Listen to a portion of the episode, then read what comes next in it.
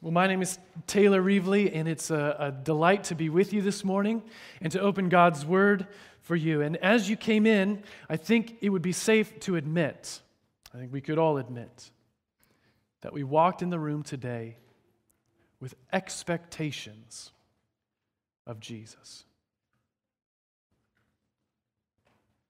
With various expectations of Jesus. Perhaps you walked in expecting the Son of God to act with certain dignity or even arrogance. Or perhaps you expect the King of the Jews to offer a specific flavor of political deliverance.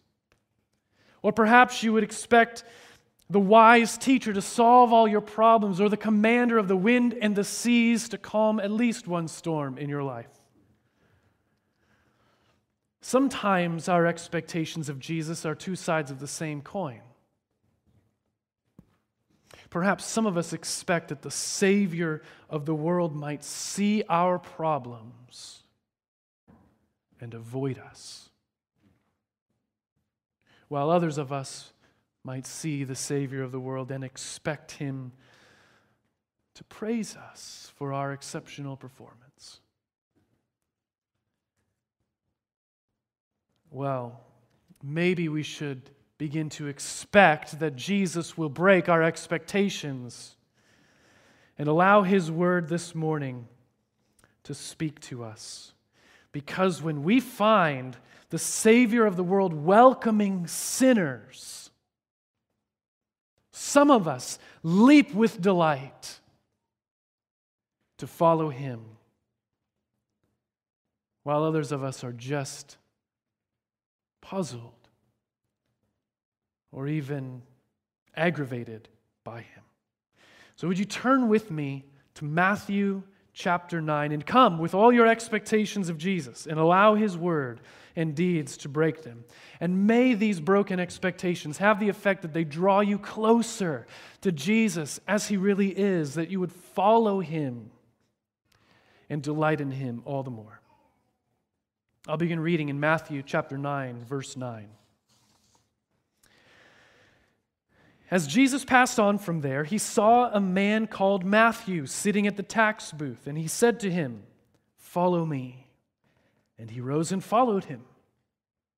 And as Jesus reclined at table in the house, behold, many tax collectors and sinners came and were reclining with Jesus and his disciples.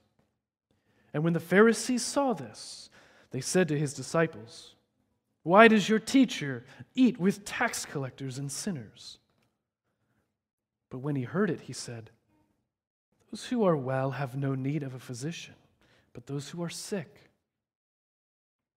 Go and learn what this means. I desire mercy and not sacrifice, for I came not to call the righteous, but sinners.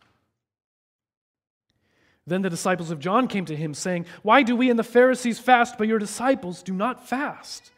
And Jesus said to them, Can the wedding guests mourn as long as the bridegroom is with them? The days will come when the bridegroom is taken away from them, and then they will fast. No one puts a piece of unshrunk cloth on an old garment, for the patch tears away from the garment, and a worse tear is made. Neither is new wine put into old wineskins. If it is, the skins burst, and the wine is spilled, and the skins are destroyed. But new wine is put into fresh wine skins, and so both are preserved. It becomes clear here in Matthew 9 that those who are with Jesus, those that see him as he really is and draw near to him, delight in him. And those who are not with Jesus, who are on the outside looking in, are aggravated by him because he's doing a new and unexpected thing in their midst. Now, in this text, quite plainly, Matthew, the tax collectors, the sinners, and Jesus' disciples are the ones who are with him, embracing him for who he is, delighting in him around the table.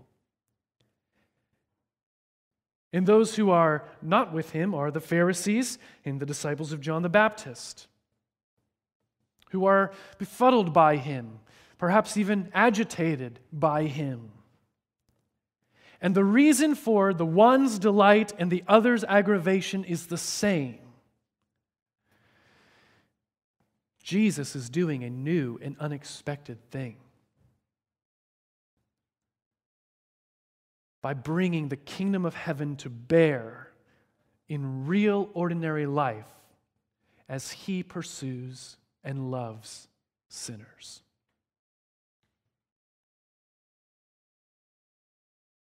Now, in the first section of the story, verses 9 through 13, Jesus delights the tax collectors and sinners, but agitates the Pharisees. And the first thing he does is he calls Matthew a tax collector.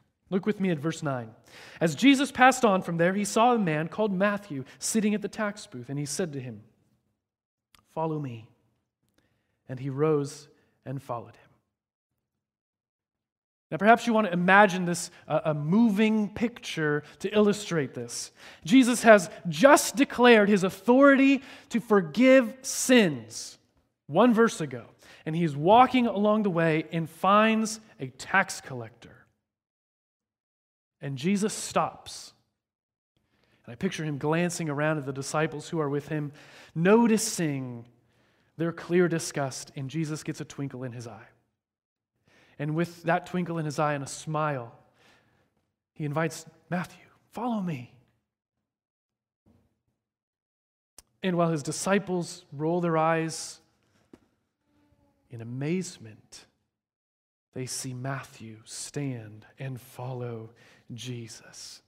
Now, Matthew is not the first disciple to be called. Jesus has already called uh, Simon and Andrew, as well as James and John. And each of them, it says, immediately left their nets, their boats, their father to follow Jesus. A chapter ago, in chapter 8, Jesus has also called others who calculated the cost, who realized that they would be homeless if they followed Jesus. And so they decline. Who realized they would have to leave family, and so they decline. And it's in that contrast that Matthew tells his own story. He says, I got up and followed him. Matthew had calculated the cost. He knew that he would leave everything to follow Jesus. And he rose and followed. Now, Matthew and tax collectors in general were typically not people that you would really want to be around. I, well, honestly, if I think of a tax collector, I think of TurboTax, but it's not a very helpful picture in this case. Instead, a better comparison might be to see a person in a booth on 205 collecting a toll each time I pass. And to consider that that person is also my neighbor and shops at the same grocery store as me. And they, they have to pay the same tax themselves and they're sold out to what? You might have even voted against them, lobbied against them, picketed them, egged their booth. That's the kind of person that Jesus is calling. A person despised, a person cast out, a person perceived as a traitor. And Jesus says, Follow me. And Matthew did not deliberate. He did not sit there calculating the cost. He rose and followed, knowing he could never turn back. That toll booth would hold him no more, it would be replaced by another. He could never be the same again. And I believe the compassion and the kindness that Matthew experienced as he heard and saw Jesus call him was not lost on him that this might have been the first time that Matthew had experienced kindness and acceptance from someone who was different than he was. And now, by following Jesus, his life would be wrapped up, absorbed in the kindness of Jesus. Now, there is application on basically every line in this narrative. So, here, consider when Jesus calls you to follow him, will you be astonished at his kindness and rise and follow him?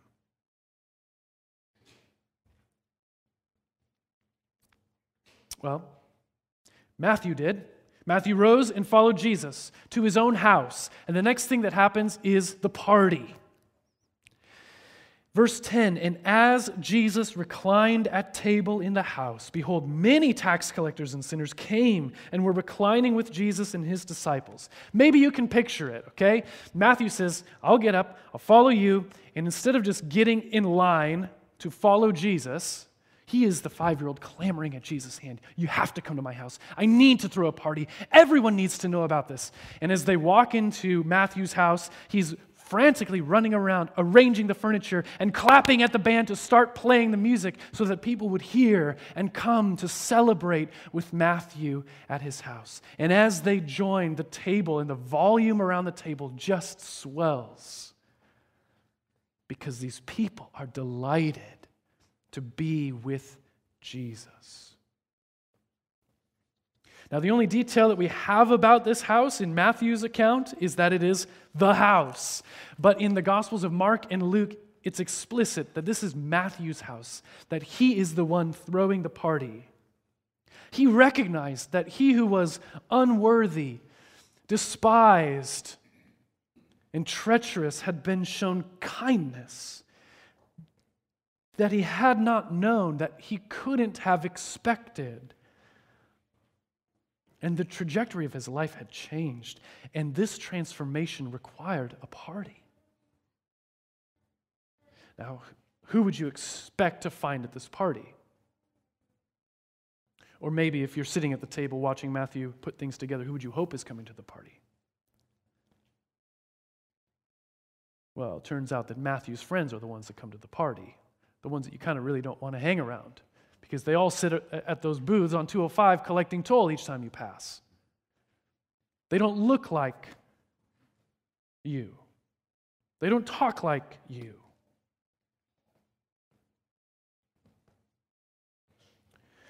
Now, I've, I've, hopefully, you feel towards a tax collector like one would have felt toward a tax collector in this time. Consider, though, how it would feel to be a tax collector. Consider hearing the music at Matthew's house. In walking by, poking your head in to see what's going on, and you see this famous teacher, the, the one who has just healed a bunch of people. Fame has spread of his name throughout all the land. He claims to be the Son of God. He claims to bring the kingdom of heaven. And he's sitting at the table. Welcomes you. Come on in, this party's for you.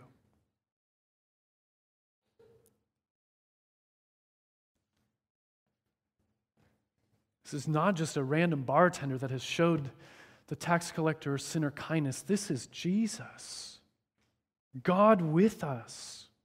And to consider looking at him at the table, wondering whether or not it was safe to enter, and realizing he wants to be with me.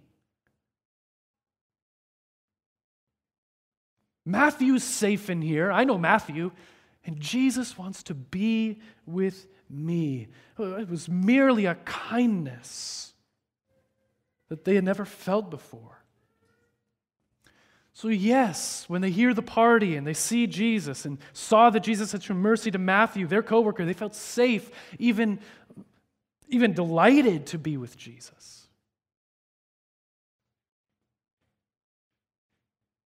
Maybe you identify with a tax collector and sinner. And you feel a little bit of that anxiety around Jesus or Jesus' people. I hope what you'll hear in these words is Jesus' kindness to you that there is a place at the table set for you.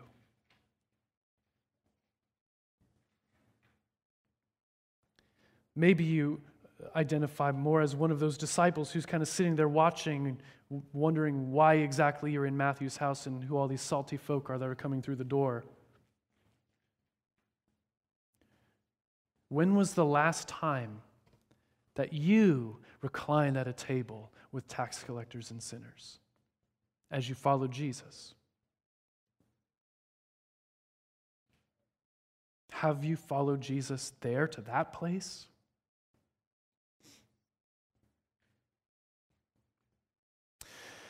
Well, the party, it appears, was going great until some party poopers in, uh, interrupt and disrupt the celebration. Here we see the Pharisees. Now, the Pharisees are not with Jesus, they are watching Jesus and they are aggravated by him. Verse 11 When the Pharisees saw this, they said to his disciples, Why does your teacher eat with tax collectors and sinners? You can almost picture the scene. You can almost hear the clatter of the silverware on the plates and the music in the background and the laughter all of a sudden fade instantly. The music kind of as the Pharisees raise their voice to speak over the noise that now isn't there. And the whole room hears this question. And you can imagine the tax collectors and sinners, their eyes darting to the Pharisees, back to the disciples, uh, now to Jesus, to the disciples again, back to the Pharisees. Just the silence agonizing. Will Jesus respond already? And will he defend us, accept us? Or will he disown us? Well, these Pharisees, yes, we have seen them before. They are the old guard, the, the law abiding, law creating, uh, religious leaders. And their prohibitions that protect them from becoming unclean um, are everywhere. And they're particularly concerned in this case about uh, becoming unclean through osmosis. That by being in merely the presence of uncleanness, they would become unclean themselves. And that sounds a little bit absurd, but in some respect, that's how it worked.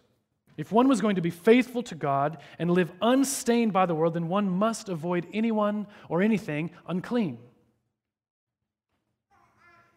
But Jesus is doing a new and unexpected thing. And what's been transpiring in the previous accounts has been that Jesus touches a leper.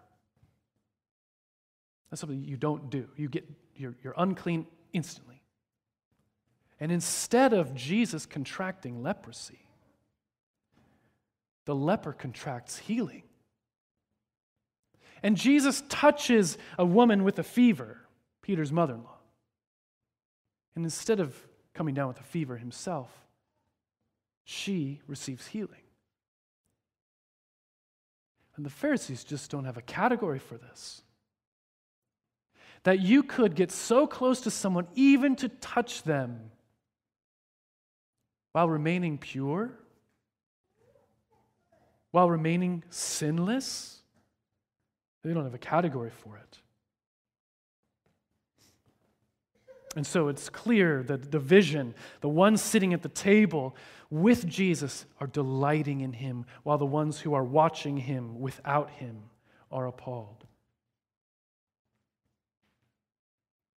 Now, the Pharisees' question that they ask the disciples is, is a good one. It's a helpful one for us to think about, for us to consider. Would this question ever be asked of us? Do you eat with tax collectors and sinners at all? Or have you circled your wagons? So you're not going to follow Jesus there, but you circled your wagons and fill your day with Christian people and Christian Christiany things that you do, such that you neglect following Jesus to the table with tax collectors and sinners. You follow him a lot of places, but not there.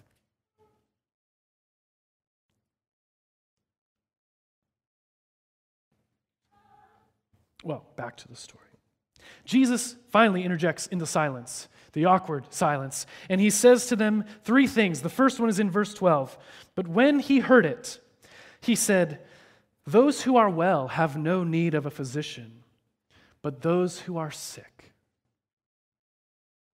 Well, that's obvious enough. Uh, we play doctor at my house. We don't play it very often, and I'm thankful that I am not sick every day. But if my girls notice so much as a hangnail that is pink, the house is a flurry, trying to collect all of the doctor equipment and sit me down in the chair, and they won't let me go until that finger is fixed. Well, of course. We don't need, it. We don't need to play doctor when everyone is well. But notice the connection that Matthew's highlighting between this encounter that's happening at the table and the encounters that Jesus has just had. It was sick people that were lining up to meet him day after day, not healthy people. It was sick people that were lowered through the roof so that Jesus would heal them, not healthy. And Jesus has demonstrated that he has authority not merely over the physical ailment, but over spiritual illness. And so now, when this word is said, those who are well have no need of a physician, but those who are sick, you're not hearing just, oh, yeah, if I have a cough, I'll go see him. You're hearing, if I am, if I have a spiritual problem, then I need a physician. His intent is to heal. Are you sick?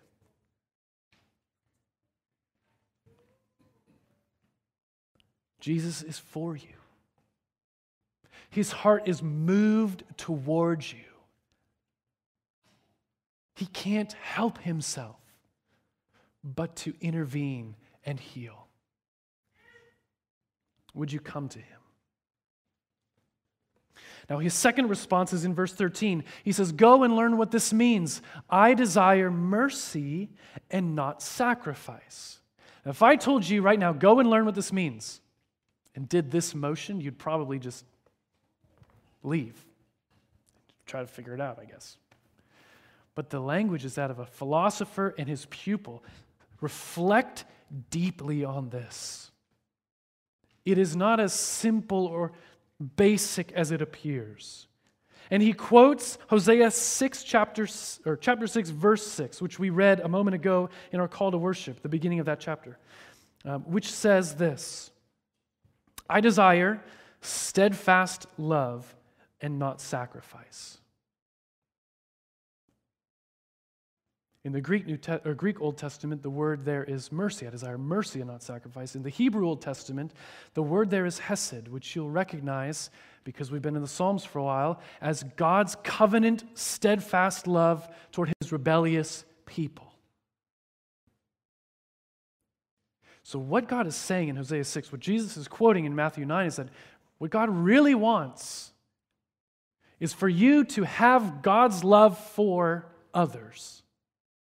I desire that the same steadfast love that you receive from God, you would give freely. That the same mercy that you receive from God, you would show to others around you. So, Go and learn what this means. Reflect on this. Consider for a moment your spiritual performance. What is the hallmark of your spiritual performance? What are your greatest hits of your spiritual performance? It might be your faithful and diligent time with your Bible open on your lap. It might be your extraordinary patience with your children. It might be your willingness to serve and help. It might be your, uh, the fervency of your prayer. It might be the number of Bible studies you go to. It might be your doctrinal positions. Or, in other words, it might be your sacrifice. And what Jesus expresses here is that the desire of God is that the hallmark of your faith would be your mercy. That the mercy you've received would be shown to others. You need all those other things. Don't throw those away. Because you're only going to get the mercy as you are dependent on God through those other activities. You need them. but the hallmark is your mercy and compassion to others. Now, Jesus speaks to that merciful thing, that merciful act, in his third response in the end of verse 13. He says, For I came not to call the righteous, but sinners. Jesus stands full of mercy for the sick and the sinner.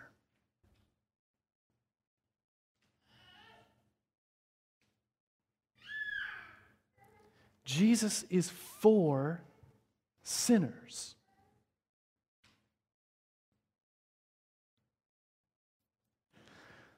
Now, I don't think he's speaking about the truly righteous people, though he could be speaking, it would apply as well. But he's speaking in the context surrounded by self righteous people who have the imagination that they have it all together, when in fact they are actually sick and actually in need of a Savior.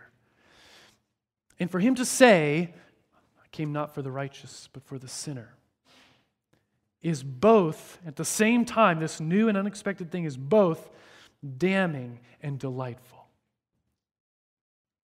To hear that Jesus has not come for you is the worst news.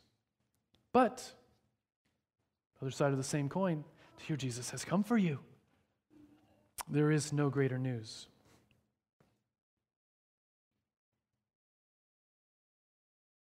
Now, I believe that this really is good news in many ways. Uh, perhaps you are the self righteous type, and um, there's good news for you in that too. Because in reality, as God sees you, you are a sinner. And if you stop pretending that everything is fine and come to Jesus, He's ready to show mercy. Maybe you're a Christian already, you follow Jesus already, and you feel like you can't go a day without sinning.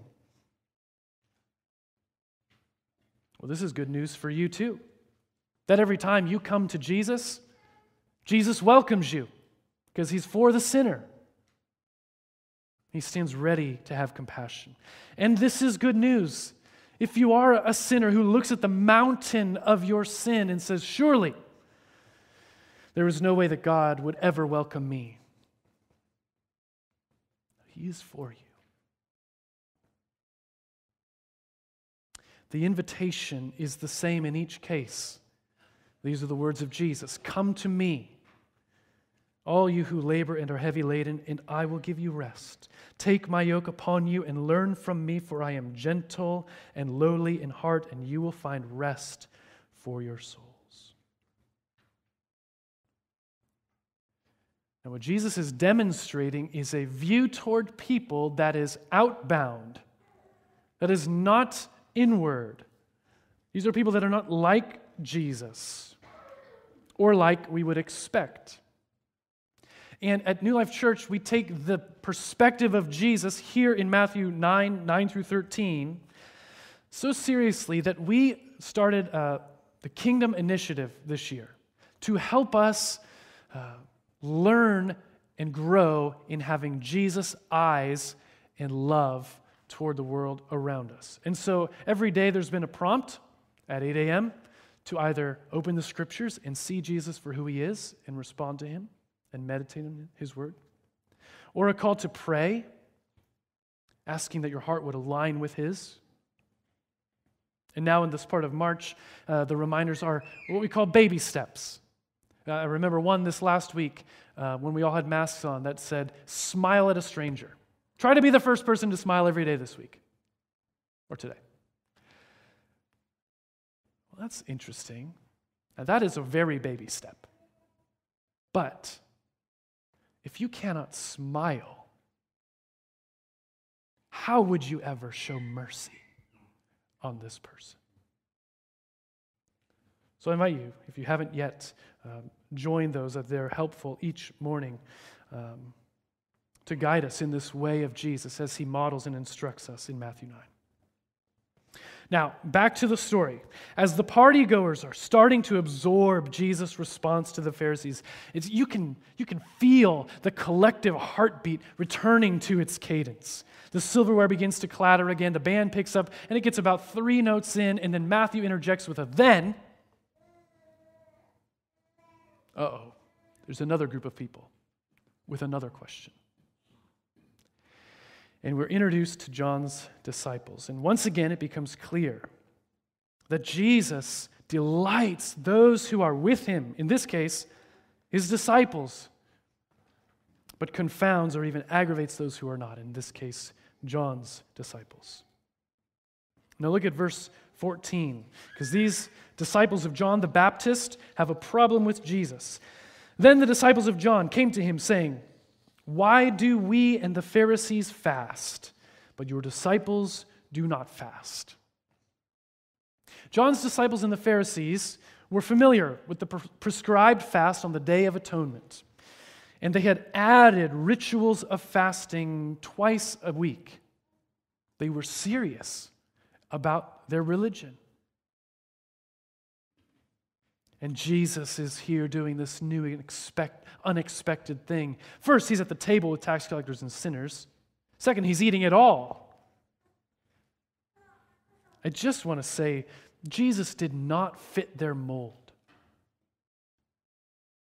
Every expectation of what this Son of Man or long awaited Messiah was going to do was broken as Jesus does this new thing by eating and welcoming tax collectors and sinners.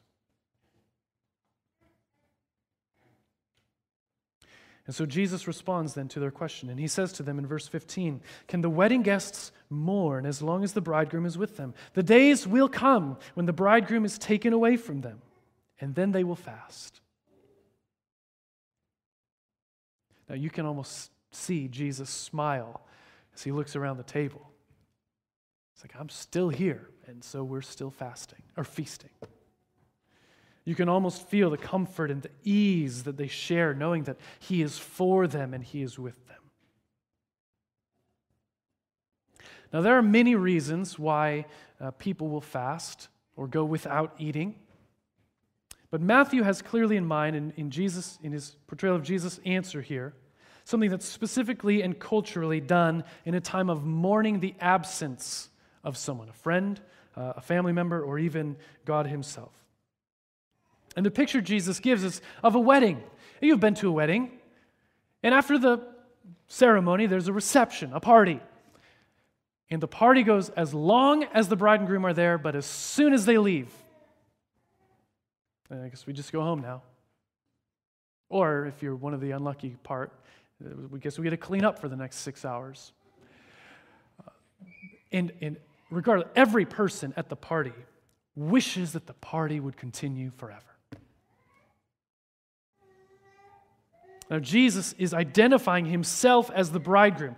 That's imagery that has been used of God in the Old Testament. That's later confirmed to be used of Jesus in the New Testament. And his response is just, I'm still here. And so we're still feasting. But there is a day he has in mind when he will depart namely the day of his death.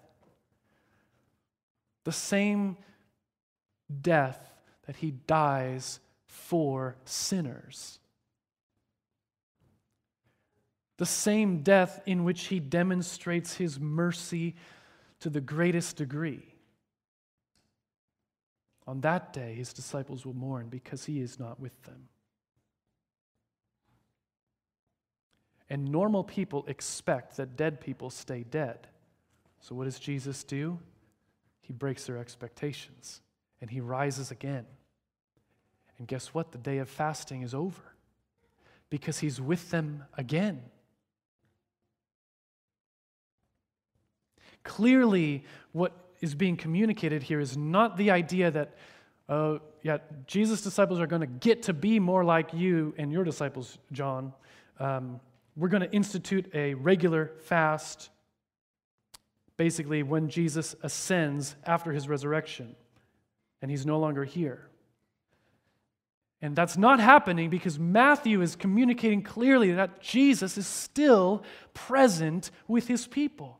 The final words Matthew records Jesus saying are Behold, I am with you always to the end of the age. So then, why do Christians today fast? Why do we call you to a day of prayer and fasting every first Wednesday of the month? I tell you, it is not to mourn the absence of Jesus. No, instead, fasting is often used as a tool by which you press in to the presence of Jesus. It's often a tool used to help you pray with greater earnestness and clarity. It's, it's peculiar that uh, as you turn beyond this in the New Testament, there are only four instances of fasting in the early church. And they fasted in order to pray specifically as they were about to appoint leaders in the church. So I would encourage you to join us on the first day of each month to pray and use fasting to help you pray. One of the other reasons Christians fast is because there is a feast that is coming. Okay, and Jesus is pointing to this in his response. The bridegroom wedding celebration imagery should remind you of Revelation 19 where there will be a physical reunion between the bridegroom Jesus and the bride, the church. And the celebration, the wedding feast, it doesn't end because the bride and groom don't leave, and there's no cleanup after. We enjoy his presence forever. Revelation 19:7 says this, "Let us rejoice and exult and give him the glory for the marriage of the lamb has come and the bride has made herself ready." Jesus eats today because he is physically present with his disciples. He will eat again and feast alongside his people again. And guess who gathers around the table in Revelation 19? A whole lot of tax collectors and sinners.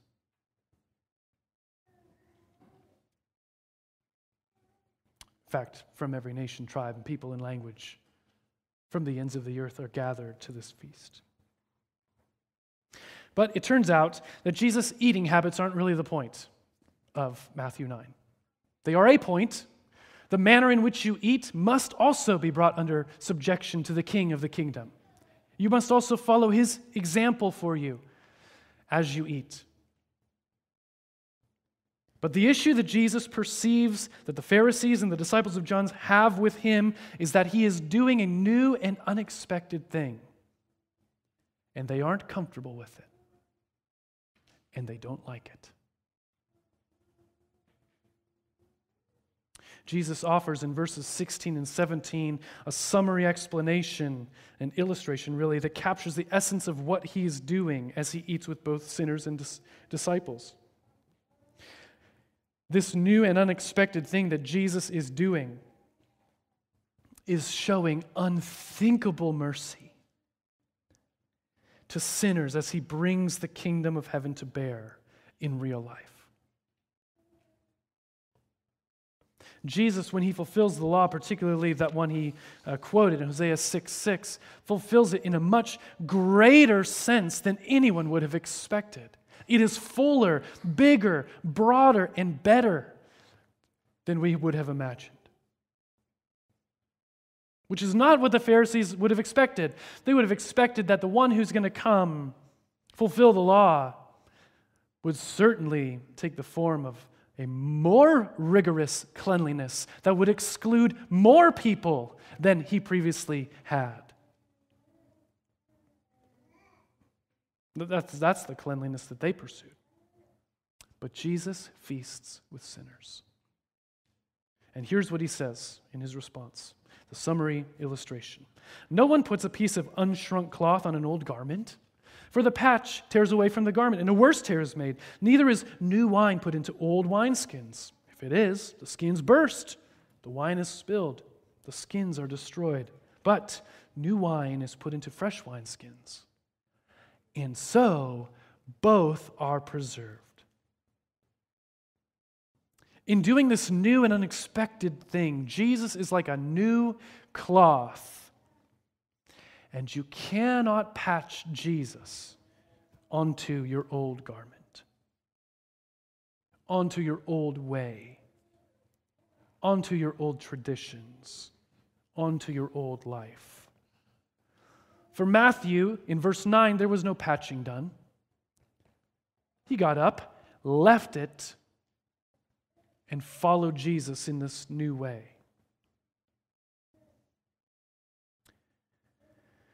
And Jesus is also like new wine, and you cannot contain the expanding fermentation of new wine in an old wineskin. It doesn't have the flexibility or the suppleness required to flex and contain the wine. And so the consequence is that the wine is spilled and the skin is destroyed. But there is a way for you to save both of them. You need new wine and a new wineskin.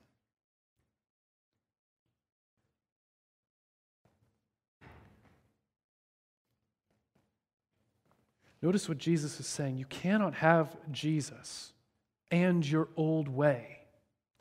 You cannot have Jesus and your old expectations of him. You cannot have Jesus and fit him into your mold. You cannot have Jesus and patch him on. You cannot rise and follow him and then return to your toll booth. You cannot sit at table with him and receive his mercy and then withhold that mercy from others. You cannot patch him onto your life.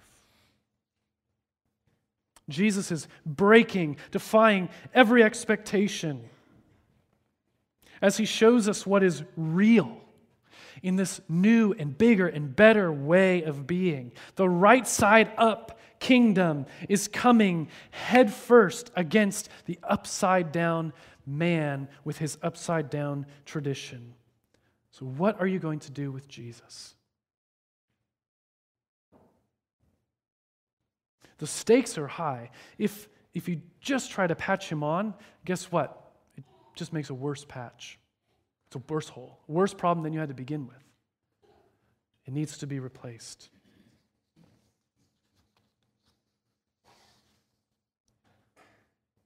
So each of these encounters is forcing the issue is drawing clear distinction between those who are with Jesus and those who are without him, between those who throw away their old behaviors, traditions, and expectations to follow Jesus in his way, and those who put him in a box and compartmentalize their obedience. I don't really know what you expected Jesus to do or be when we began. But what will you do when he breaks your expectations? What will you do when he calls you in mercy? Will you get up and follow him? Or will you find an excuse for a reason that you're not worthy or you shouldn't go? What about when he defies your expectation and you expected him to lead you to the temple and he led you to the sinner's home to feast? Will you follow him? Knowing that at one time you once were and you have received mercy, and now you follow him to show that mercy to others?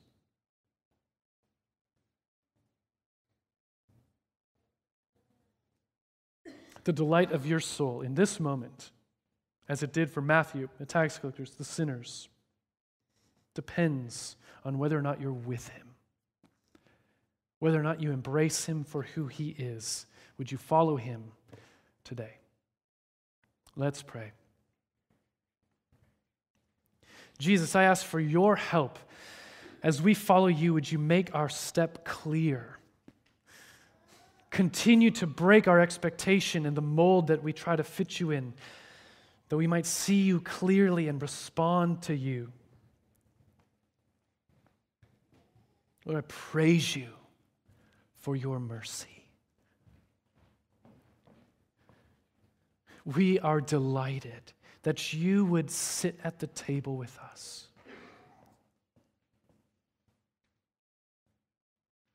And so we celebrate.